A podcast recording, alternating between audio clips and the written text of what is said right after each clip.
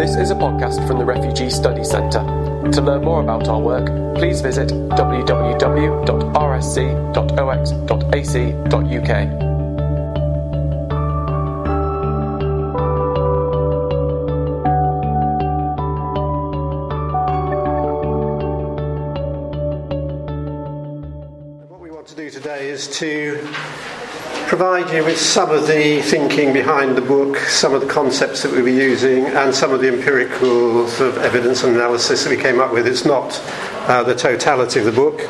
Um, very happy to sell you copies for £15 at the end. If you want them signed, it'll probably cost £20. But anyway, there it is. That's quite a discount on the, the shop price, but uh, that's the full text. And we're going to sort of take some cross sections, particularly of uh, the work that we did in the book. And actually, it's quite interesting with, well, even two people writing a book is difficult, three people is quite a challenge. And I think we've actually, it would be very hard to detect who wrote which sections of the, the book, I, I think, because I think we've managed to edit it in a very kind of cohesive way. But anyway, there, we, we did take different parts and, and worked on different parts uh, through the process. So that is the book. Just a little bit of background before we get into the. Um, the, the, detailed discussion and, and, sort of elaborating the ideas. Um, the work was originally funded by the Paul Hamlyn Foundation, Paul Hamlyn Trust. For those of you who are not British, you may not know, but it's one of the largest British um, trust foundations. Its work focuses very much on young people, which is why they were keen to support our work.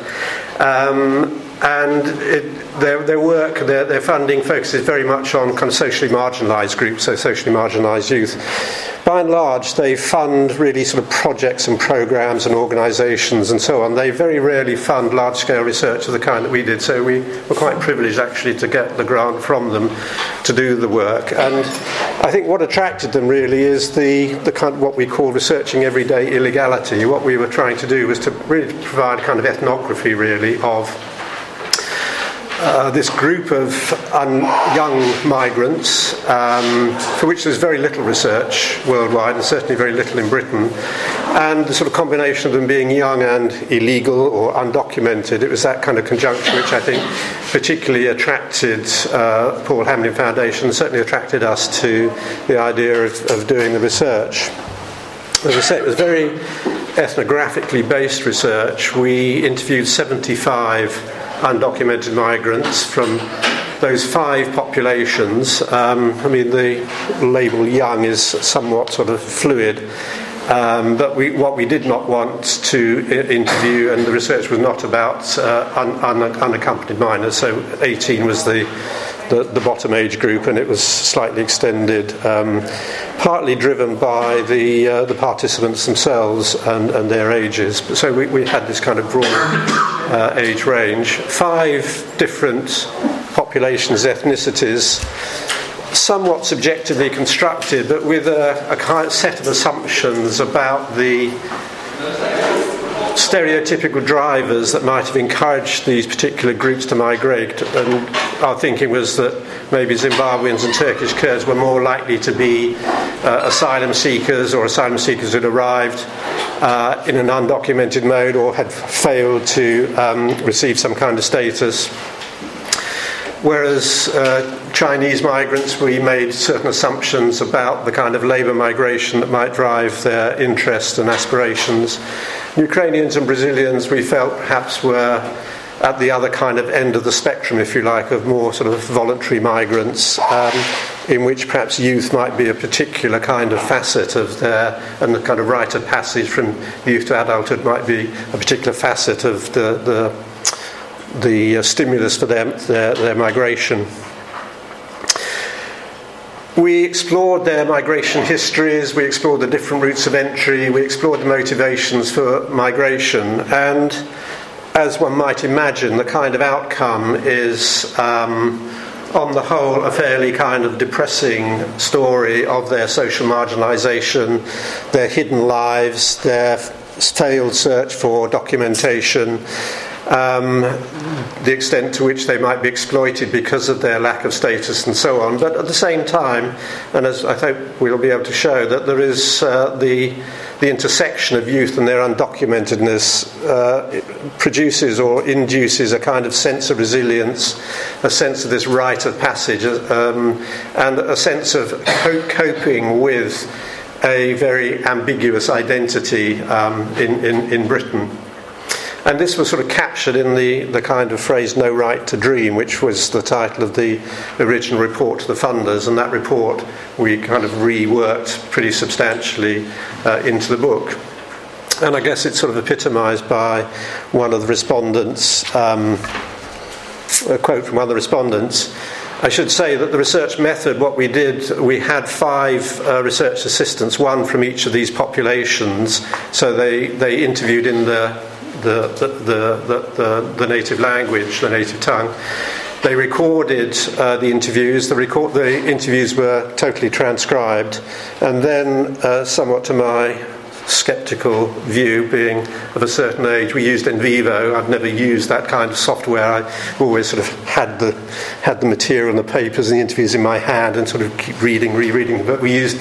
I was persuaded by Alice the, and, and Nando particularly to use NVivo, and we used NVivo to extract um, the particular themes that we are interested in. And the book, as you'll see, is written around a lot of these kind of the, the narratives of the respondents, quoting from them, and then analysing and interpreting the, the, quotations around particular themes. And uh, I suppose it's summarised by Terry's response here.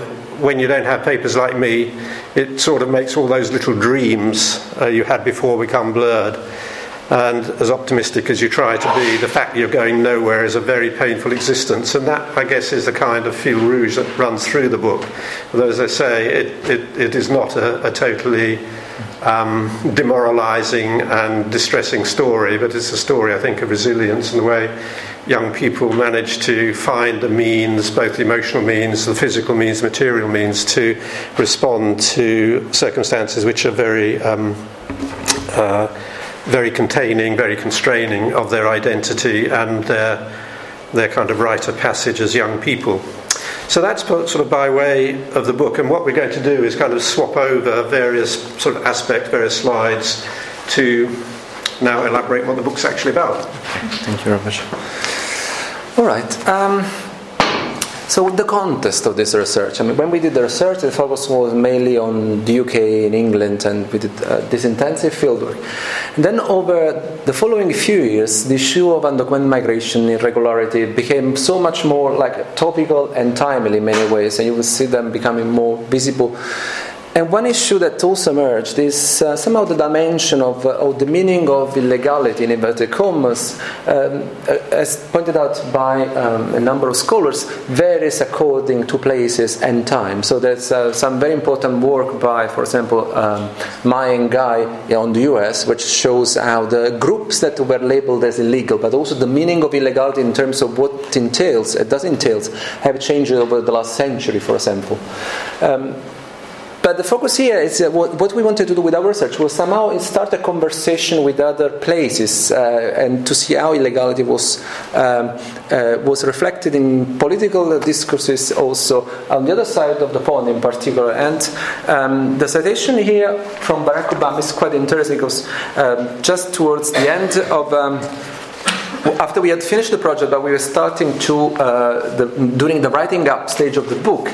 Uh, he and he came up with this statement just before um, the election for his second mandate, and he said, These are young people who study in our school, they play in our neighborhoods, they're friends of our kids, they pledge allegiance to the flag, they're American in their heart, in their minds, in every single way but one, on paper. Following this statement, uh, which we can discuss it later. Why that at a specific time before the election, the importance of the Mexican electorate within the US. Uh, he issued an executive order um, called the Deferred Action for Childhood, Childhood Arrival that since then has regularized about 600,000 young migrants. So that's a very powerful statement, and there is a statement around inclusion about uh, the, defini- the, definition of the boundaries of citizenship and belonging to a specific political um, community. More or less at the same time, on this side of the pond, David Cameron, he was about 12 months into his uh, uh, prime ministerial job, uh, said, I want everyone on this country to help reclaim our borders. And following that statement, he launched something called the National Allegation Database, which was a way for people to report alleged undocumented migrants online, so not even by doing a phone call. So there was a database where you could put, I think that person is illegal, things like that. Um, following that statement, statement in, the, in the first quarter, there were about 20,000 allegations that were registered on the database.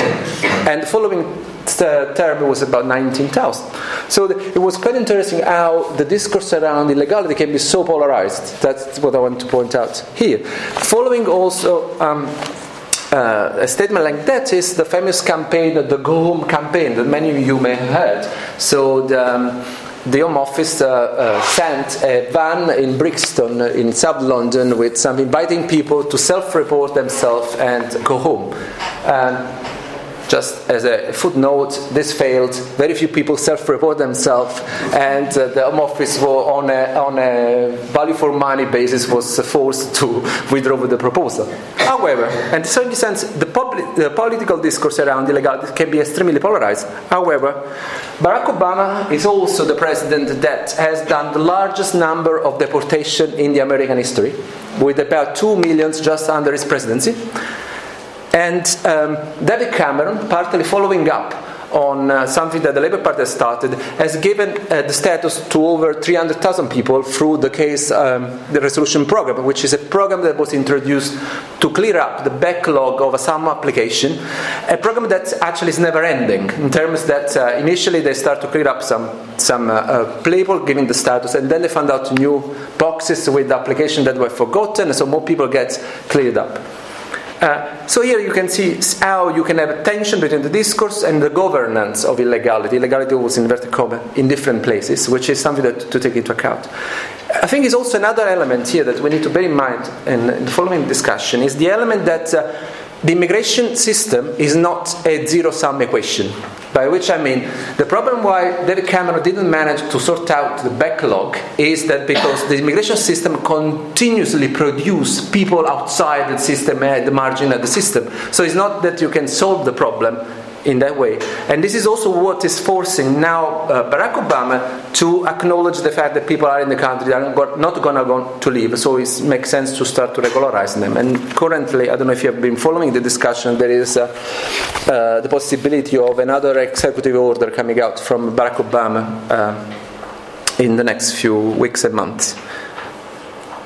The, the, key element here that the legality is change over time, change over place, and is constructed through specific laws and legislation that basically is almost as uh, uh, Nicholas de Genova says, is legal in a way is produced by the immigration law itself. So it's almost a status, it's a non-status produced by specific immigration legislation.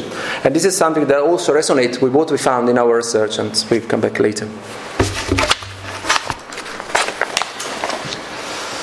Okay, what we want to do now is uh, the next two slides really um, seek to elaborate the two uh, sort of conceptual, the conjunctural two kind of conceptual frames of, of the work. And Nando's partly introduced the first one, the irregularity, what we call the governance of illegality. And then the next slide, uh, the next part, that uh, the second part, uh, intersecting with that, uh, Nando's going to talk um, a little bit about the intersections of legal status and youth. Um, so looking really at the kind of dynamics of migration, irregular migration, and governing irregularity, there are a number of points I think that we want to sort of uh, introduce here. Uh, and what I've done is to just take two quotes again from Terry, the one we've already seen, I can't do anything without papers, but also the way in which this kind of notion of illegality is treated by some of the undocumented young migrants.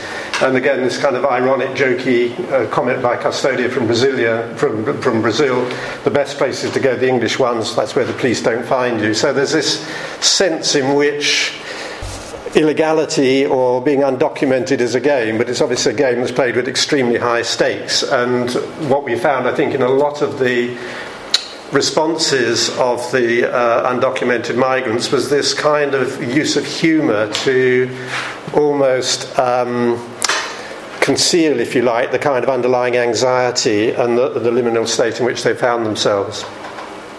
But the point I think I want to make here is that really, as, as Nando st- said, we're dealing with a kind of constructed notion of what illeg- illegality is. And the context of it, obviously, is the political discourse, which uh, we're very familiar with, I guess, over the last 15, 20 years. It's a discourse in Britain that is partic- partly around intra European migration.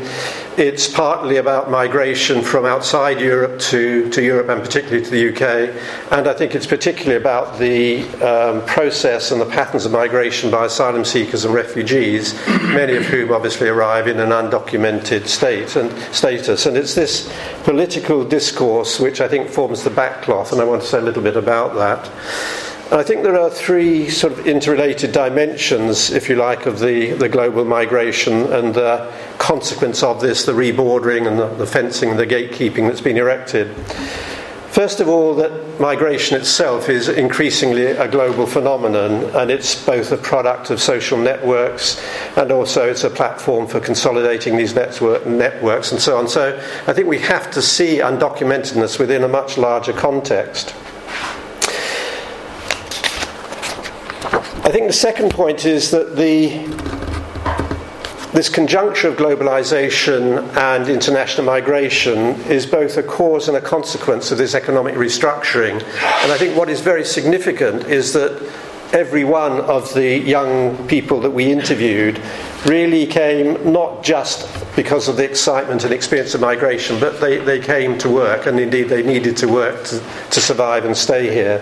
So I think we have to sort of frame part of this discussion around the kind of political economy uh, discussions um, that I think mediate the way in which the young migrants sought access to the country and then obviously sought the means to survive when they're in country, within the country. I think the third theme is really very much about the sort of governance of migration and the, as Nando was saying or implying, the extent to which these patterns and processes of global migration are seeming more and more to challenge the capacity of states, the, the, the, capacity of citizenship regimes, the sovereign authorities to manage and regulate these movements uh, in a way which accords with the political discourse. And this, of course, I think places enormous pressure on governments and on the, the political status of governments really to try and manage migration.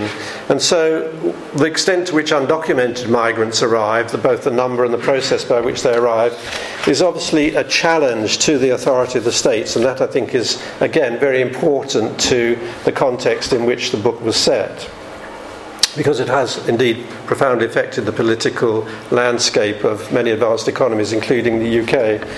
Uh, I think there have been 10 major pieces of legislation since 1993 dealing with immigration and asylum. The context, obviously, is the, the growth of pre entry controls, post entry controls, First of all, I think in the early stages, driven by kind of notions of good community relations and so on and so forth, so forth. but increasingly, I think, driven by uh, and superseded by this the securitization of migration. And again, I think we have to see part of the, the context and the development of this enormous superstructure of migration control and regulation within the context of the securitization debates.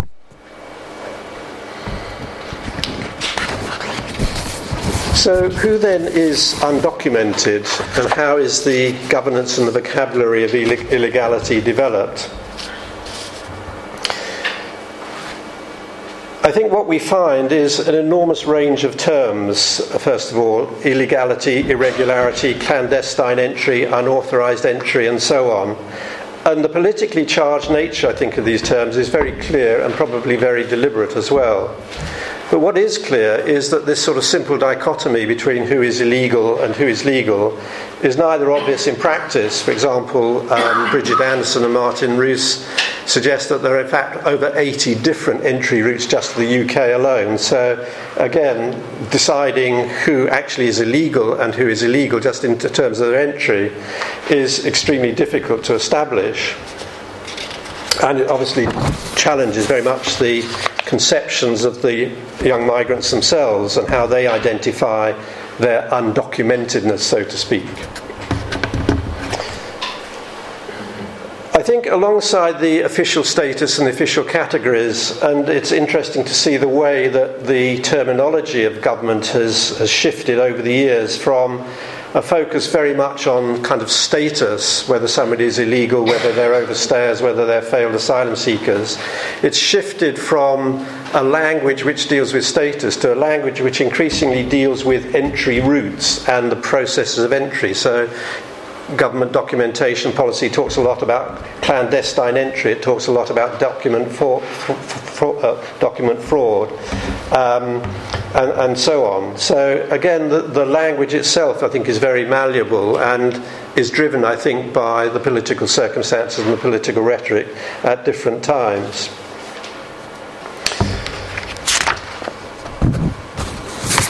What's also became clear to us, and I think another sort of point of kind of the intersection of the, the concept of legality and Ill- illegality is the way in which, certainly from the point of view of the uh, participants, the respondents we interviewed, was the way in which undocumentedness was not so much a status, but very much a kind of process, if you like. And what we found is that the undocumented migrants would very often migrate between different statuses. They may, in fact, have been regular migrants, they may have been students who arrived with valid visas and then overstayed, so they sort of migrated, as it were, into illegality.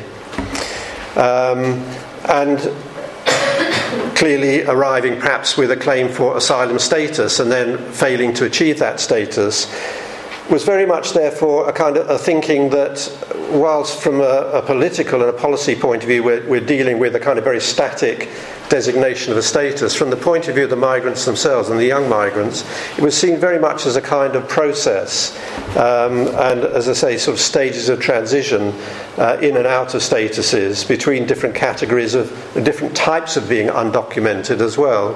And I think this, again, was sort of quite important from the point of view of our understanding of the concept of illegality, but also in terms of understanding how the young undocumented migrants themselves perceived their identity vis a vis a kind of a static formula that the state had, had erected. It's what Lisa Schuster calls status mobility.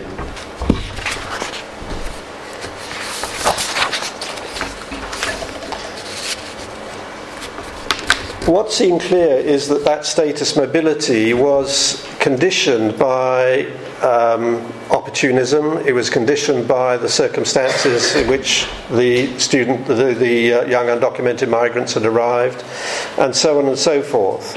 Um, it was conditioned by those kind of variables as much as, I, and to sort of emphasize the point, as much as by a particular designation of status that came from the official discourse and so on.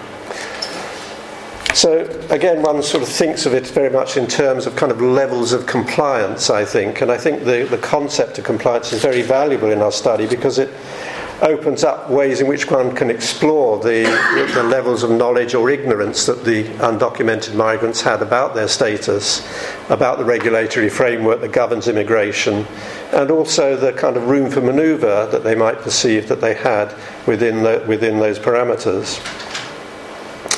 And then finally, the point that Nando's already made the kind of constructed and the criminalised identity.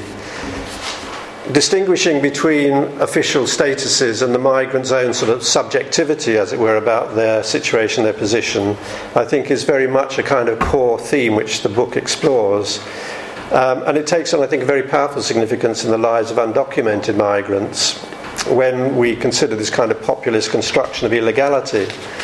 Because, in a sense, uh, whilst the young person may lack technically a valid immigration document, and that, in a sense, can't be denied. What is evident, firstly, is that the non status is located, as Nando says, precisely in these kind of interstices of very complex statutory and policy frameworks which regulate who is eligible, who, who can gain access, and who cannot. So, in a sense, the more categories you create, uh, to try and manage and control entry, the more state policies really contribute to the pre- prevalence of the notion of illegality, and more and more people who perhaps unwittingly fall outside the, the bureaucratic practices and machinery. And so undocumentedness becomes a kind of constructed identity, not a kind of a priori status. And clearly, the more that the political discourse focuses on illegality, the more that it constructs a notion of criminality around being illegal, again, which is a constructed identity, the more problematic it becomes for the, the young uh, undocumented migrants themselves. I think at this point I will leave that because there are some points that I wanted to make, but I'll come back to them, I think, at the end. And now to move over to the other uh, conceptual frame that we're using, which Nando is going to talk about, which is youth and legal status.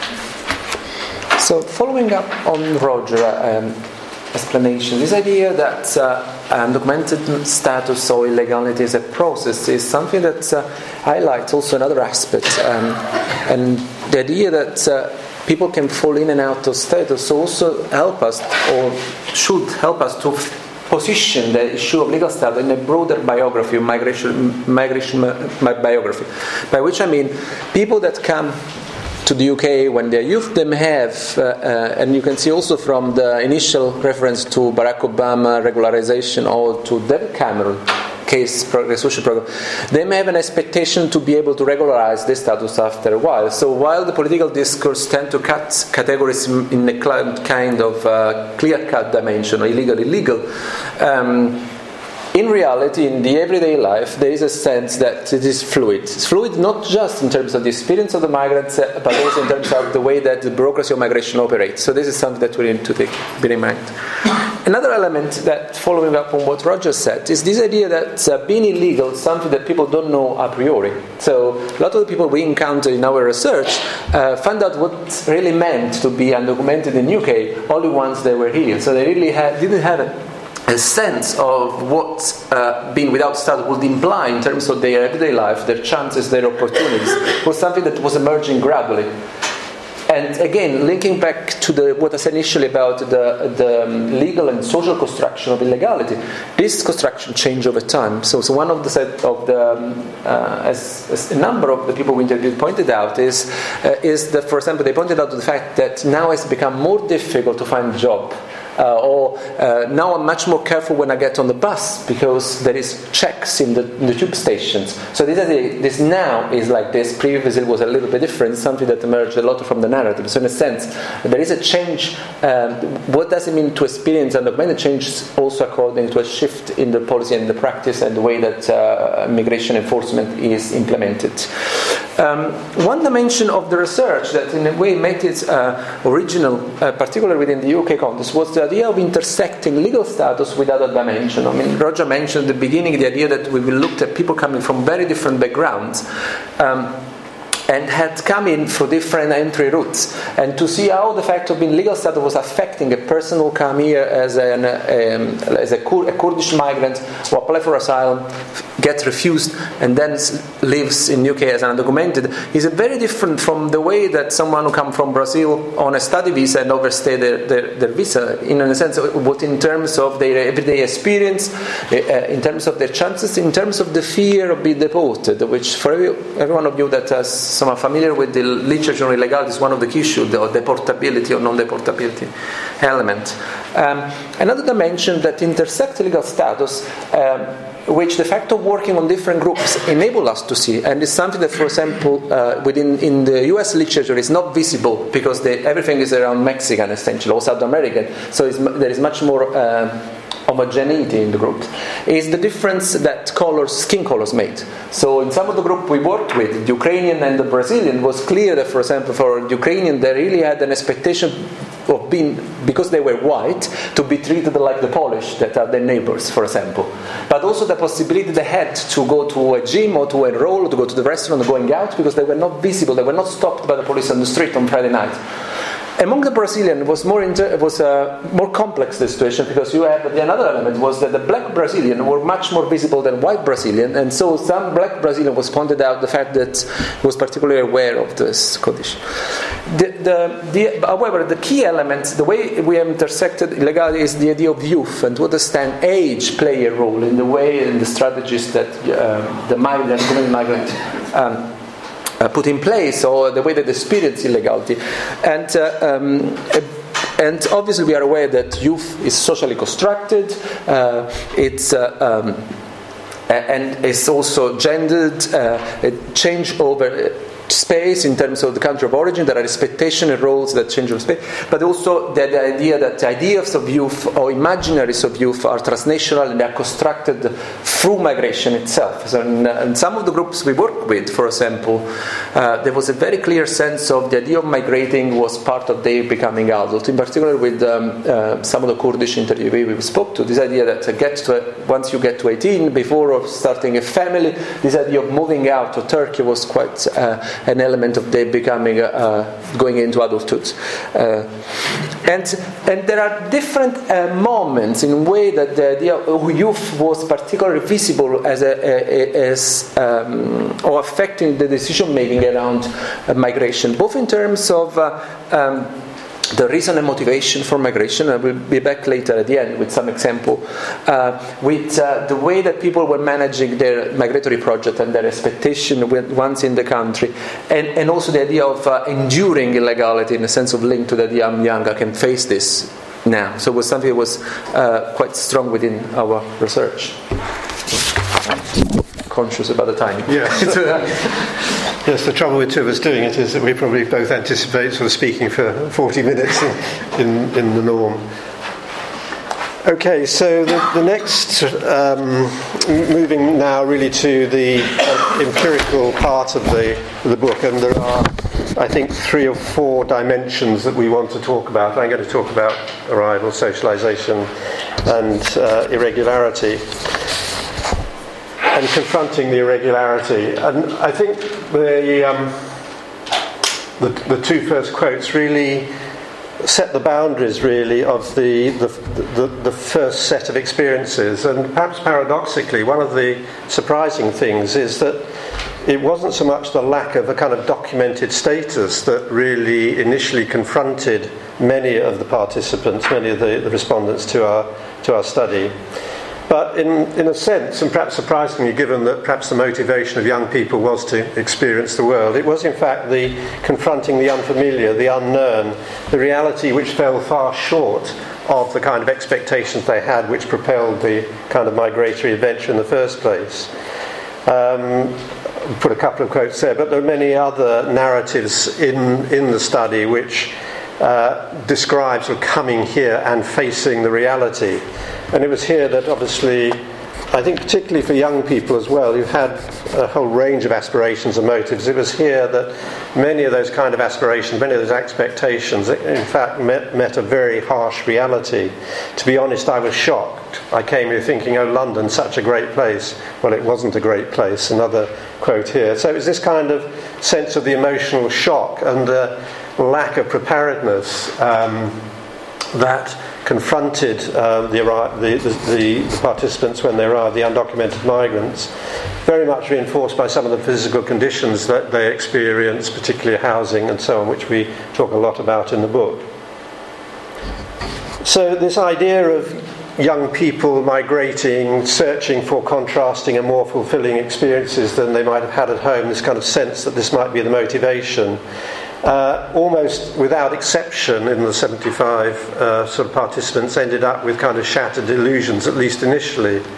So instead of the kind of excitement that one and, and um, the kind of aspirations that one anticipated, the normal reaction seemed to be a kind of overwhelming set, uh, sense of despondency.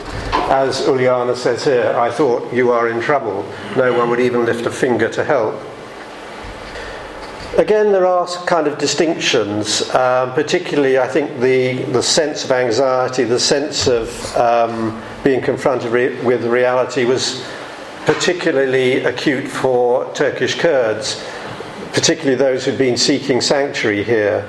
Um, whereas for those who were perhaps seeking to make a better life, particularly perhaps some of the Brazilians and so on, uh, where far less was, exta- was at stake than the, the, the, perhaps being sort of forcibly repatriated to Turkey or, or, or, whatever, or to Zimbabwe. Um, the, the scent, that kind of anxiety, I think, was slightly more sort of muted. Um, to what extent would these kind of experiences be different from uh, older migrants? Is there a particular kind of youth perspective on the, this, this sense of anxiety, the sense of despondency, this kind of you are in trouble mentality? I think we probably detected two or three factors or two, two or three um, ways in which that, that, that the, the, the, the idea of the youth and the, and the sense in which youth intersected these, these kind of responses. First of all, quite a number of the respondents reprised the lack of home and the, the lack of family. And again, I think that perhaps is a distinctive aspect of, of young people the kind of security and stability at times of unhappiness, at times of anxiety. I think a second kind of characteristic, which again perhaps is more distinctive and, and, and perhaps more salient to, to the younger migrants, is the, the lack of familiar social networks and social institutions. And this was particularly problematic because, of course, being undocumented, the migrants, particularly Zimbabweans, uh, Turkish Kurds, and Chinese, were very, very reluctant to go out. They would stay in the houses uh, they would stay, they would keep themselves concealed, they would not go out in the day, daytime, and so on. And so, trying to integrate with the social networks and their ethnic ne- networks that were already here took a, a, long time to establish. For the Brazilians, Ukrainians, it was less of a problem. So, the lack of family support compounded with the inability to access the wider social networks, I think, again, was perhaps a distinctive feature of the experience of the young people. And I think the third factor that comes across very dramatically is the way in which, conversely, the young people very quickly realised how they had to take responsibility for themselves and the situation which they'd arrived in. And there was a very discernible trend of a kind of rapid maturing of, of the, or, or a way in which the young migrants had perceived they had kind of rapidly matured in these very, very demanding circumstances of being undocumented and, in a sense, having to create a, a kind of subverted uh, identity. So, this kind of growing up very quickly, coping as independent adults, and dispensing with the kind of illusions and aspirations of youth, I think was a very dominant kind of theme. And this kind of transition from youth to adulthood had to take place extremely rapidly in these kind of very demanding circumstances. Another kind of um, very dominant sort of feature, I think, was this kind of notion of being invisible. And I think the experience here of Fernando, I, I think, is, is kind of revealing on, on many levels about sort of learning to be illegal. And we, we talk about in, in the book, and we discuss a number of the dimensions in which illegality has to be played out in terms of accommodation, education, seeking access to health, and so on. But I think the I've just taken one quote here from Fernando because I think at sort of at two, if not three levels, it sort of indicates exactly the kind of situation that he was in. And we can see the different dimensions of learning to be illegal, which are revealed in that quotation. First of all, the kind of the, the basic level, of just having to suppress his identity as being illegal.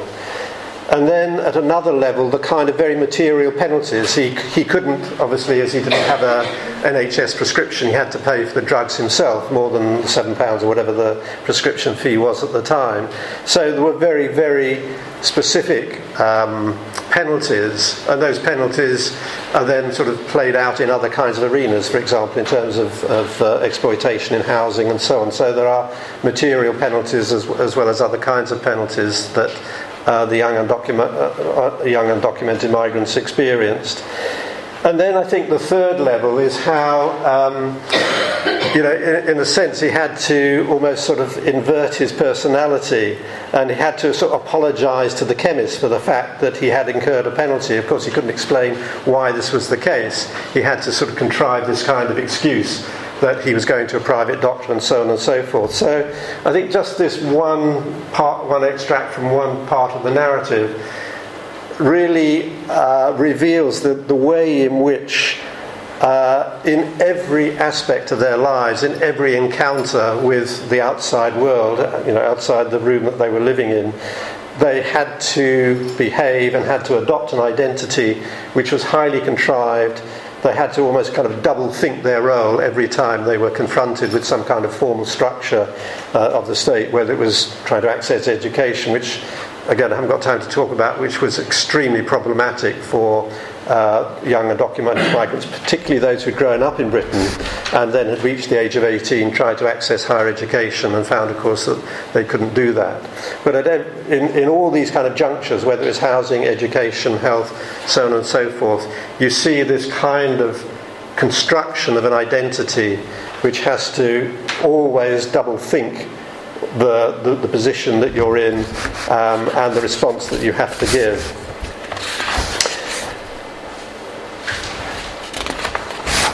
Just to sort of wind up on, on this part of the, of the presentation, I think what we see here and what the, the, the narratives of this process of initial arrival and socialized, being socialized into illegality show is that whereas much of the literature, I think, on migrant agency in host states frames it in terms of a kind of collective support, social network, social capital, the substructure of, of social capital, and so on, what emerges from our study I think particularly about undocumentedness, but maybe not exclusively to do with young people, is the way in which the process of adaptation, the adaptation to everyday life, is very much an individual aspect. They have to rely on their own resources uh, they, and, and, the kind of fragility of their own personality in many cases. It's an individual acts of migrant agency for which it is very, very hard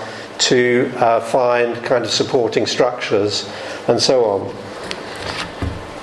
But at the same time, I think the way in which the response to a lack of identity comes out is that in many cases, there was also a kind of challenge to the authority of the state, a challenge to the political discourse, a challenge to the kind of structures which, if you like, pressured their um, undocumented identity.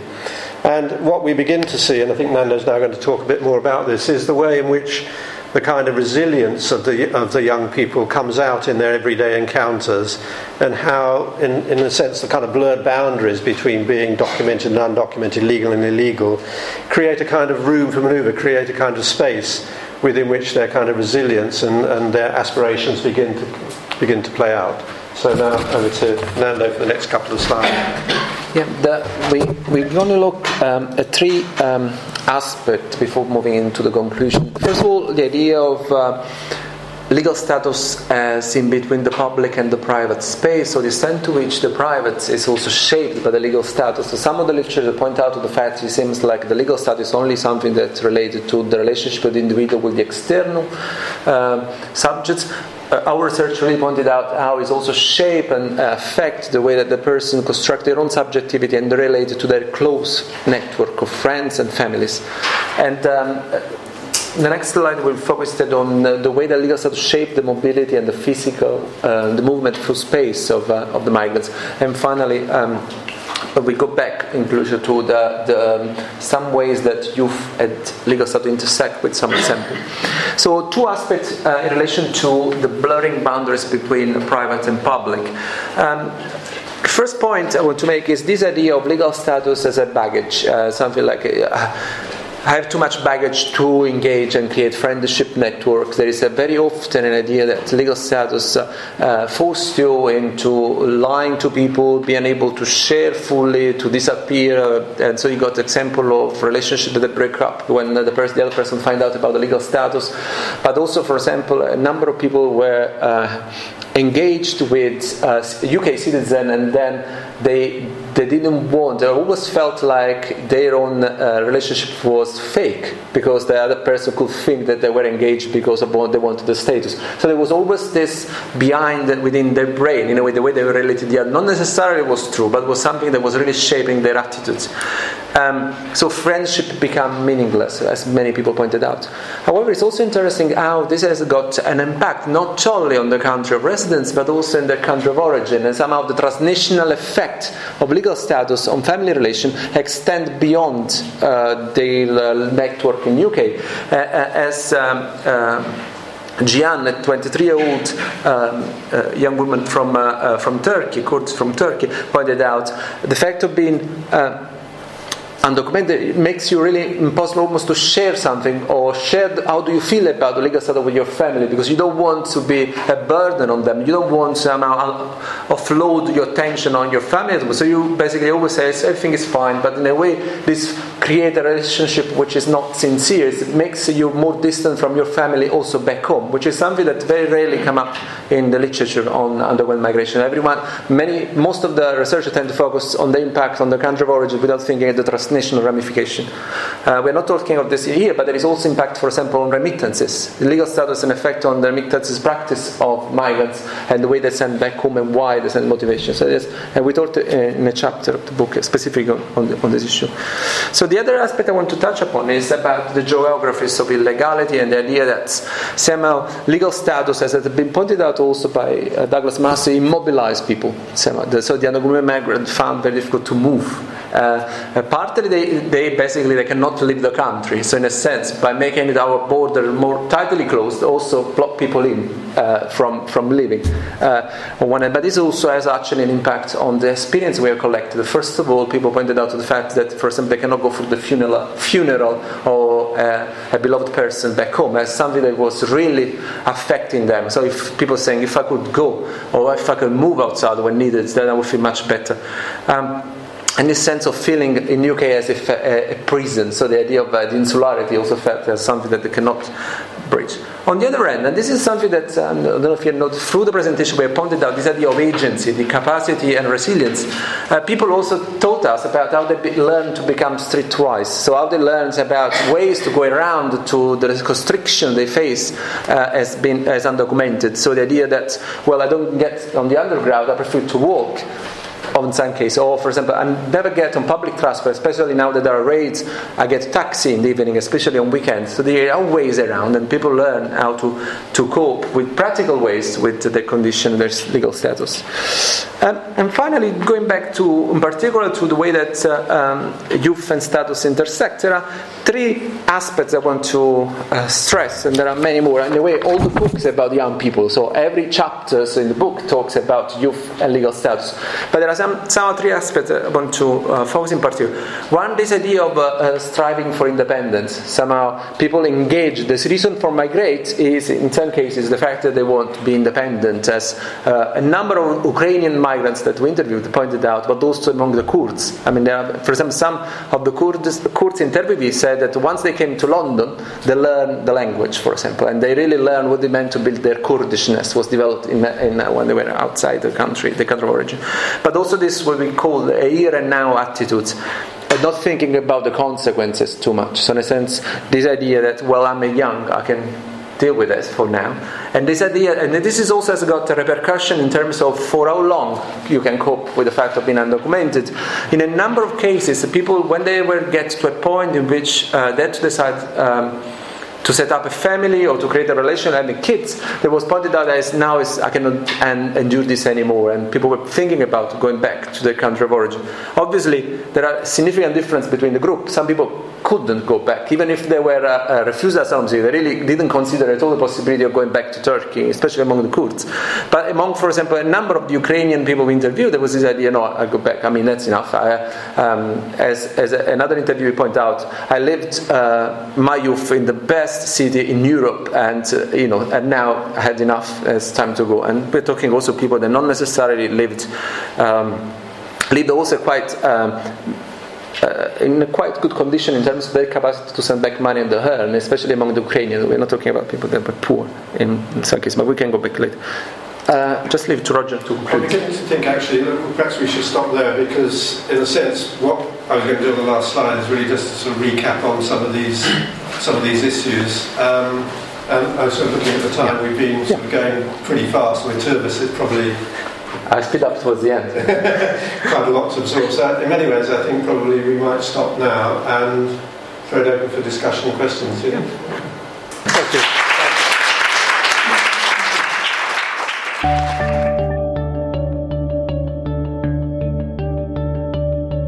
For more information about the different ways you can stay updated and engaged with the work of the Refugee Study Centre, please visit www.rsc.ox.ac.uk forward slash connect.